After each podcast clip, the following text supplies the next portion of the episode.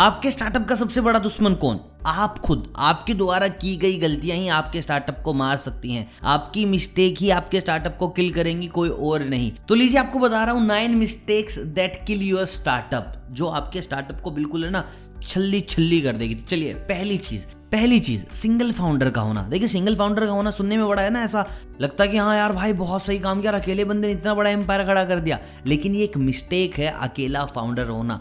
देखिए, अगर आप एक बहुत बड़ा स्टार्टअप खड़ा करना चाहते हैं तो उसके लिए आपको को फाउंडर लगेंगे, उस फ़ील्ड के स्पेसिफिक लोग लगेंगे जो आपको ग्रो करेंगे। अगर आप सोच रहे हैं कि सब कुछ मैं अकेला कर दूँगा तो भाई आपका स्टार्टअप कभी ग्रो नहीं कर पाएगा। दूसरी चीज़, आप फंड रेज करने में करते हैं बहुत बड़ी जल्दी। आपको लगता है कि यार ये बंदा मिल रहा है, सही दो लाख रुपए दे रहा है, कम से कम दो लाख रुपए दवाए आप उस कम से कम दो लाख के चक्कर में आने वाले बीस से पचास लाख रुपए छोड़ देते हो। तो भाई पेशेंस रखो। फंड रेज हो जाएगा, काफ़ी बड़ा अमाउंट आएगा। लेकिन सबसे पहली चीज़ है, आपका पेशेंस कोई अगर आए दो चार लाख फंड के लिए बोले तो उसको रोको यार थोड़ा दिन। दो चार lakh is not a big amount आप कमा सकते हो, चार दिन की कमाई हो सकती है आपके स्टार्टअप की।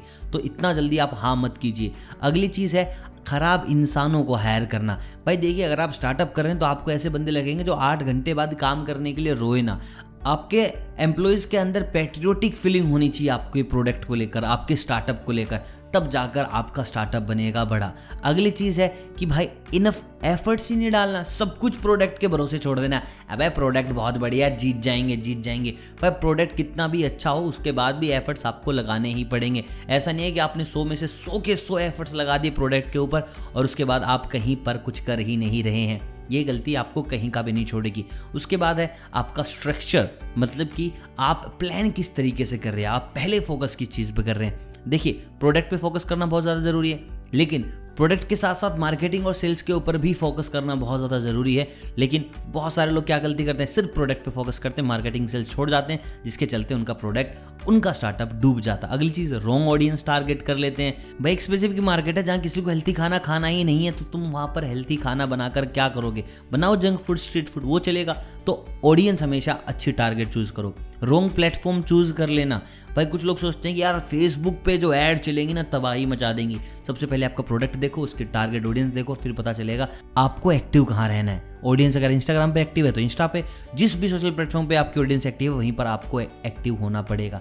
अगली चीज़ आपका पुअर इंटरनेट मैनेजमेंट अगर आपके पास भाई बढ़िया बंदे नहीं है डिजिटल मार्केटिंग के बंदे अच्छे नहीं है तो भाई प्रोडक्ट समझो आपका थर्टी परसेंट तो लॉस में आ ही गया क्योंकि भाई digital marketing is the next thing जो आपको कहीं से कहीं तक ले जाती है। और कहीं ना कहीं जो लास्ट चीज़ मैं आपको बताने वाला हूँ, वो है आपकी लोकेशन आपकी लोकेशन भी बहुत मैटर करती है। अच्छी लोकेशन पर जहाँ पर आपके जो टारगेट ऑडियंस नज़दीक में है तो आप जल्दी ग्रो कर पाते हो। आपको जल्दी रिज़ल्ट मिल पाते हैं, आपको जल्दी फीडबैक मिल पाती है। कॉन्फिडेंस मोटिवेशन सब टाइम टू टाइम मिलता रहता है एंड आप ग्रो कर जाते हो। तो दोस्तों, ये हैं वो गलतियाँ जो एक स्टार्टअप कर देता है। आई होप अब आप नहीं करेंगे।